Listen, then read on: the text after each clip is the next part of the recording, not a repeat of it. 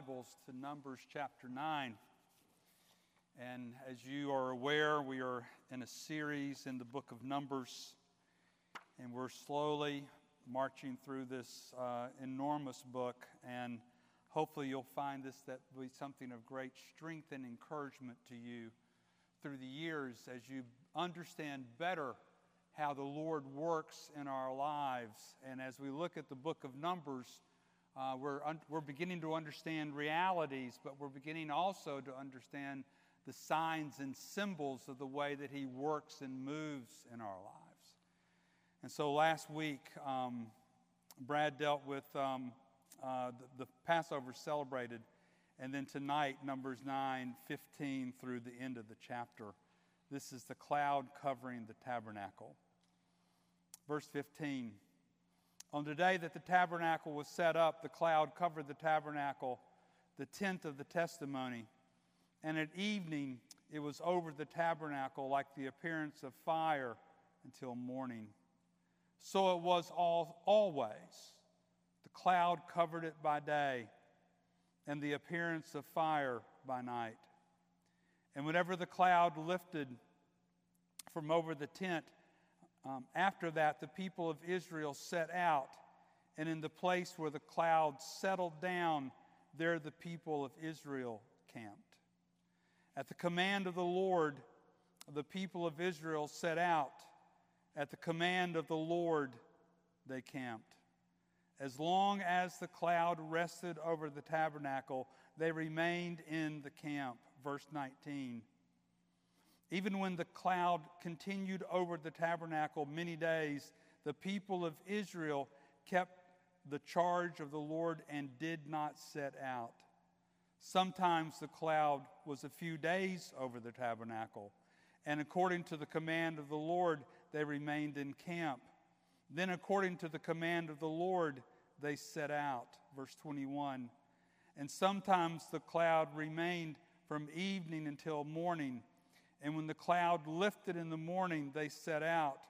Or if it continued for a day and a night, when the cloud lifted, they set out, whether it was two days or a month or a longer time. That the cloud continued over the tabernacle, abiding there, the people of Israel, Israel remained in camp and did not set out. But when it lifted, they set out. Verse 23. At the command of the Lord, they encamped, and at the command of the Lord, they set out. They kept the charge of the Lord at the command um, of the Lord by Moses. Let's pray. Father, what a remarkable, remarkable passage as we are reminded yet again of your presence with the children of Israel. A cloud in the day and a pillar of fire at, at night. And Father, just reading this passage, um, you could just sense their longing to be obedient to those things that you've called them to. And Father, we recognize in a very fresh way, even in this moment, that Jesus said that he was leaving. He told his disciples, I'm leaving, and there, there's another comforter coming.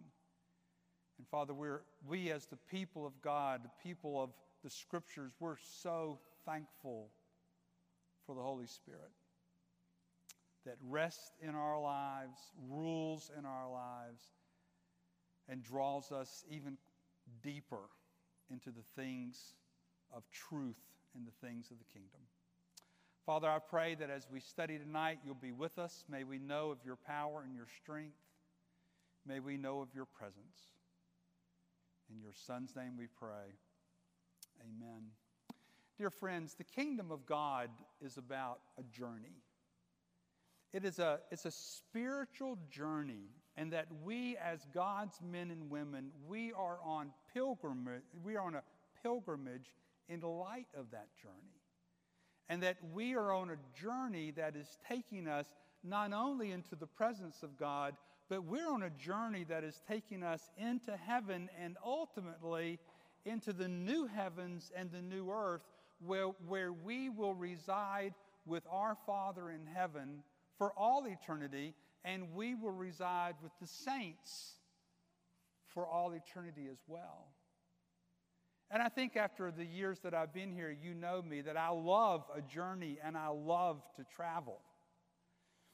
But as I grow older in this life and I continue to love the, uh, uh, the benefits of my job description here as I have the opportunity to travel um, throughout the U.S. and throughout Europe, seeing what the Holy Spirit is doing, I've come to recognize in a very new and fresh way what does it mean for us to enter into the story of Jesus? To enter into the story of the kingdom and to recognize that this is a kingdom not only of truth and life, but it is a kingdom that brings renewal and regeneration to our lives so that we actually have the privilege of coming into the presence of God and to and to what and we understand what it means to be in relationship with the Lord God of heaven and earth. It's to some degree the very thing that Sean preached so faithfully this morning. You see, what are the implications of the gospel for us? Uh, they're myriad, to say the least. But I want you to understand tonight that we're not simply called to a biblical theological system. And I want to say this at the outset this is a system that I thoroughly enjoy. I love the scriptures. I love the Reformed faith. I love the Westminster Confession of Faith. I love the deeper things of the faith. I want to know these principles um, that are articulated in our theology. I want to know those things and understand those things. But as we're called into a system of theology, we are also called into a relationship with Jesus. And we'll read by the close of this sermon in John 15 where Jesus says, I have called you my friends. What an amazing reality to be called a friend of Jesus. What an amazing thought that we have that we can actually come into the presence of God. We can come with boldness, readily confessing our sins to Him, and that we can live before our Father in heaven in a richness of relationship that we will enjoy not only in this life, but in, the, the, but in every moment of the life to come. And I want to say that one more time. It is the richness of a personal relationship that we can begin to joy in, in, in this life, but in every moment of eternity as well. And that's Numbers chapter 9. That's the children of Israel in the wilderness following the command of the Lord, pillar, the cloud by day, the pillar of fire by night, longing to be obedient to all that he had for them. But I want you to look at something, if you would. Turn to your Bibles to Exodus chapter 13 as we continue to unpack the importance of this message uh, tonight. And in Exodus chapter 13, verses 20, verse 21 and 22, because its very first point in my outline this morning, this afternoon, is this that for Israel, they had a conscious awareness that the Lord was with them. Verse 21 And the Lord went before them by day in a pillar of cloud to lead them along the way, and at night in a pillar of fire to give them light, that they might travel by day and by night, the pillar of cloud, uh, the pillar of cloud by day and the pillar of fire by night might not depart from before the people. These were a people who wanted to follow the Lord. These were a people who wanted to have the to, to know of the presence of the Lord in their lives. They were a people that wanted to have the presence of the Lord in their lives. They were a people who understood what it meant to walk before the Lord and to know of His power and His strength in their lives. And these verses, in, in a very real sense, are indicative of Matthew uh, 28.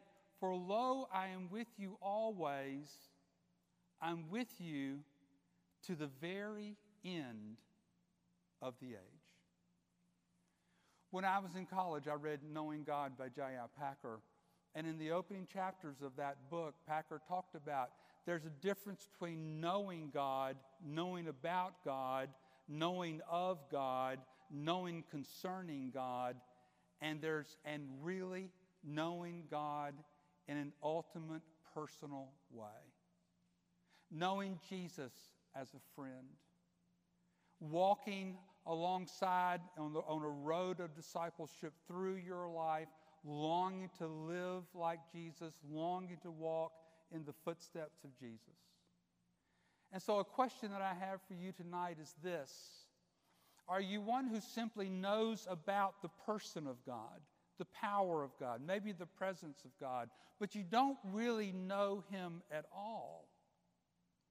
Are you one that, when in times of, of weakness and difficulty, do you, do you draw upon your own personal resources? Do you draw upon your own efforts? Do you draw upon your own energy? Do you strive to solve this situation on your own? Or are you, as it says in Psalm 107, verse 5, the Lord will show you the right path?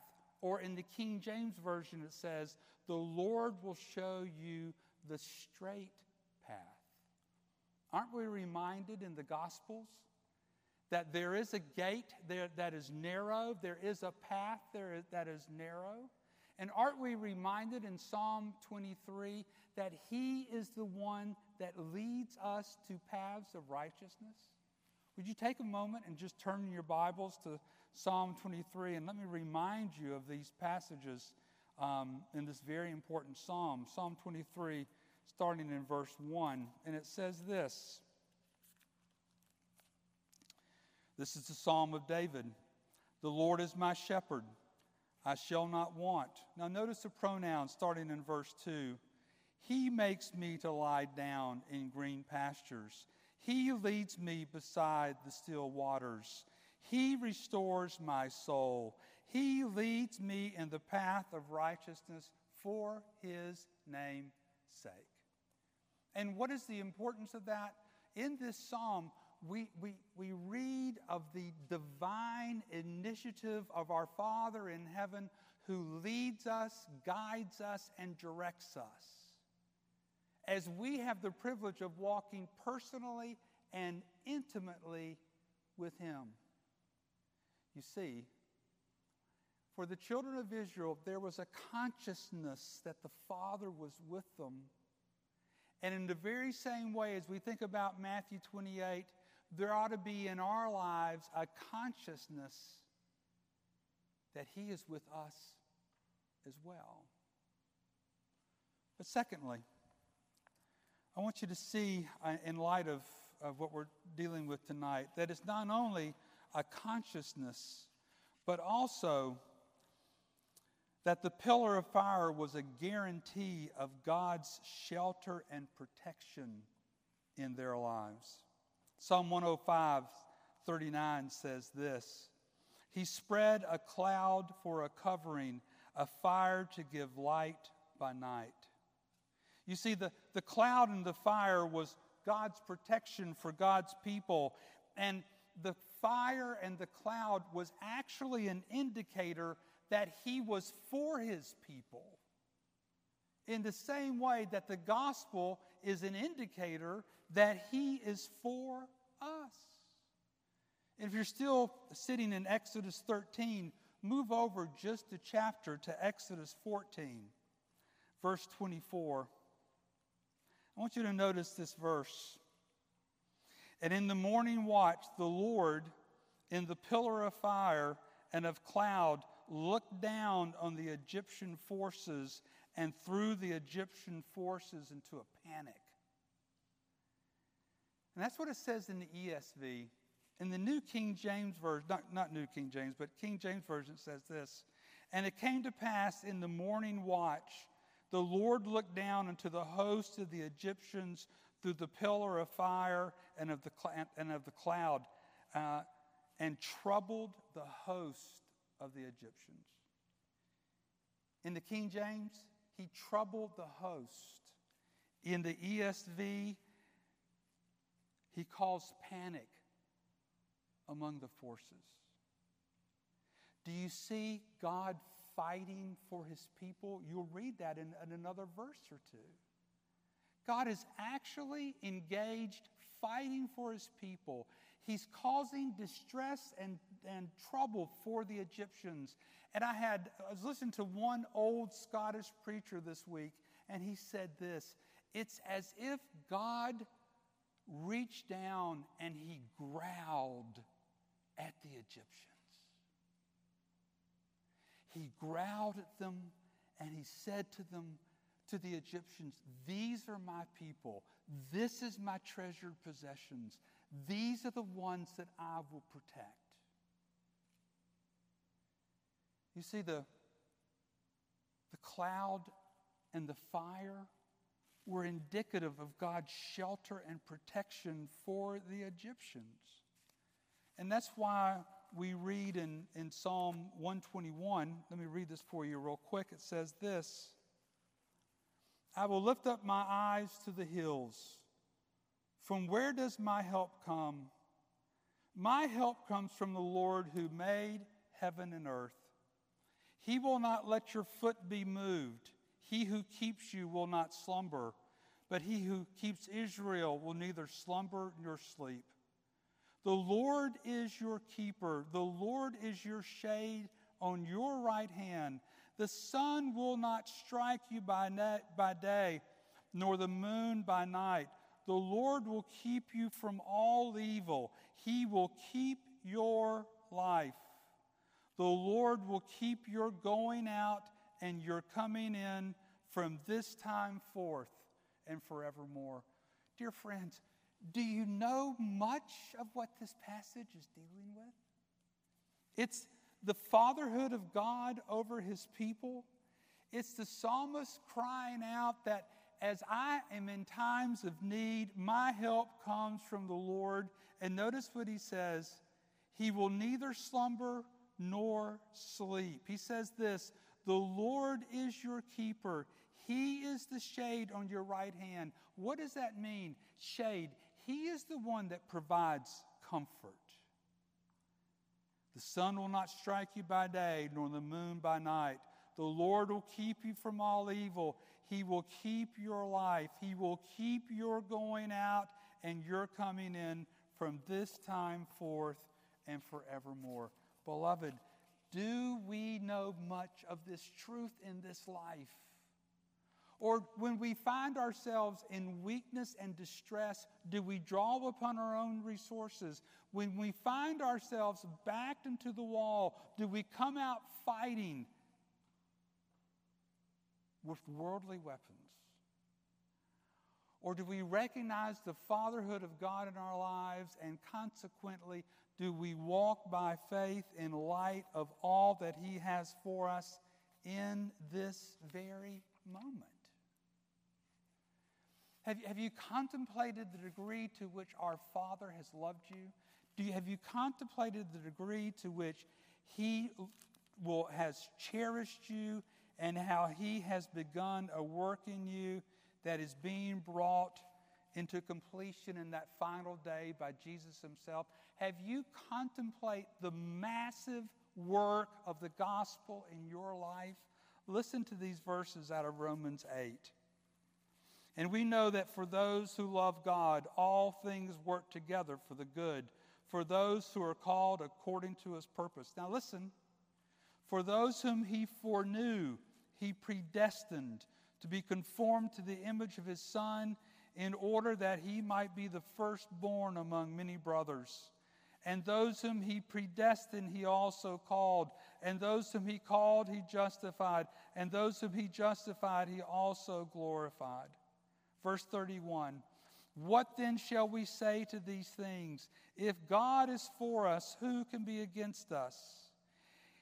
One of my favorite verses, verse 32 He who did not spare his own son, but gave him up for us all, how will he not also with him graciously give us all things?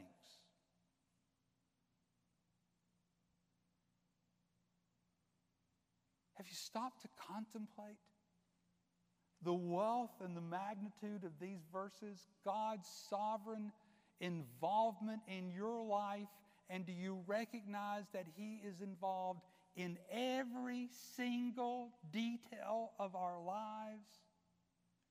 And that He is working every single detail, as it says in 28, for those who love God and are called according to His purpose. He's working every single detail of our lives for the good.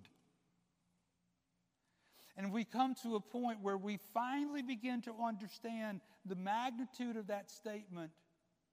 Then we finally want to be done with self and we finally want to walk by faith and we want to see life through the eyes of faith and we really want to begin to see and understand all that the Lord has for us in not only in this moment but in every other moment of our lives as well. But how do we begin to do that? we have to exercise faith and we have to move through this storm that we might find ourselves in by faith, expecting to receive from Jesus everything that He has for us in that moment. You see, there was a cloud and there was fire. And these were signs and symbols to the children of Israel that the Lord was with them. There was a fire and there was a cloud. And these were signs and symbols that the Lord was going to intervene for his people. And his timing may not be our timing, or our timing might not be his timing. But here's what I can say to you, brothers and sisters he will intervene every time for us. According to His plan and His wisdom and His goodness and His holiness, before His timing is always perfect. And if we can ever come to the point of embracing that for what it means for us in this life, how readily we would be to just give up these things that are so trivial that pertain to this life and hold on to these things that are so weighty, so right, so true, and so holy. Because when we begin to understand the weight and the magnitude of the gospel and what Jesus has done for us, are you ready? It causes us to no longer be hungry for the things of this earth and it causes us to more and more grow hungry for the things of the kingdom.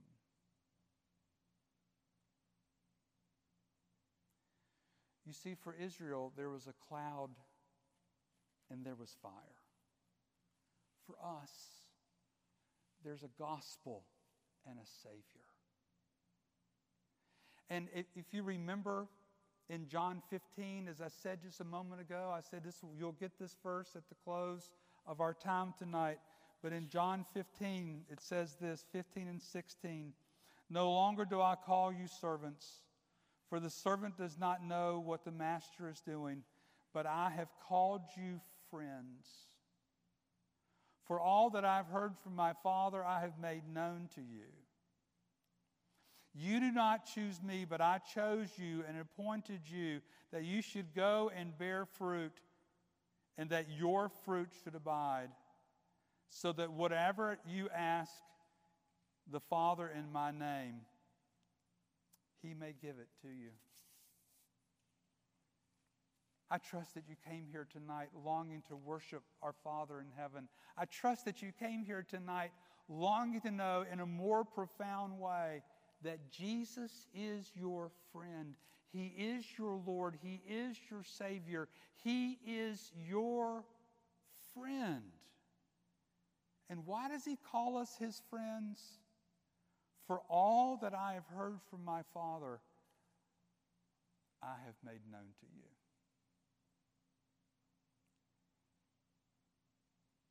Have you ever considered exactly what we don't know concerning the kingdom? Have you ever considered what are the greater things? What's the, what, what are those deeper things? What are those more profound things that I don't really discern or understand at this point? And you know what, beloved? Oftentimes we don't ask those questions because we're so easily satisfied with the temporal. We're so easily satisfied with a few crumbs of bread when we have a Father in heaven that has promised to us light and life and truth.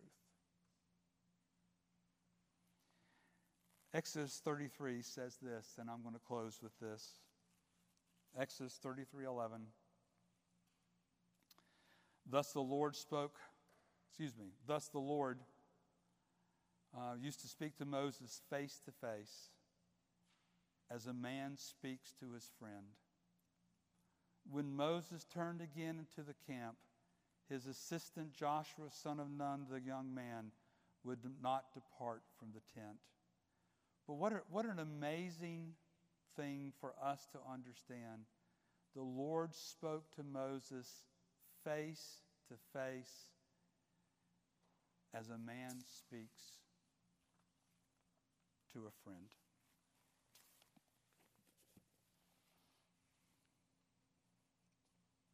What is the power of friendship?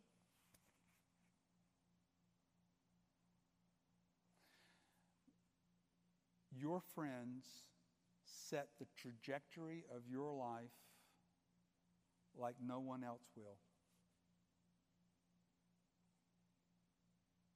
And I have to say that over the course of my years in ministry, that the Lord, in His kindness, has given me really good friends that constantly point me back to Jesus, and they're constantly setting for me the whole trajectory of my life. And I'm desperately in need of those friends because I'm desperate to know of that trajectory of life that is a kingdom trajectory. There's power in friendships. And there's power in knowing that Jesus is your friend. There's power in recognizing that we have a Father in heaven who has loved us before time. And he has loved us with the divine love. And he is the one that is taking this absolute divine initiative in our lives and He has set us on a path. He has set us on a trajectory that is a kingdom trajectory that will not end. There's power in friendships. I call upon you tonight to choose your friends wisely. Choose friends that are going to point you in the light of the kingdom. But secondly, I call you tonight to recognize the friendship that you have in the Lord Jesus. And I call you tonight to recognize the fatherhood that you have with our, with our Lord in heaven. And I call you tonight to this truth, what we read in Numbers 9, the fire and the cloud. These are signs and symbols of his presence. That he'll never leave us, he'll never forsake us, he'll always guide us. And we know to those that love the Lord who are called according to his purpose, everything, every time works to the good.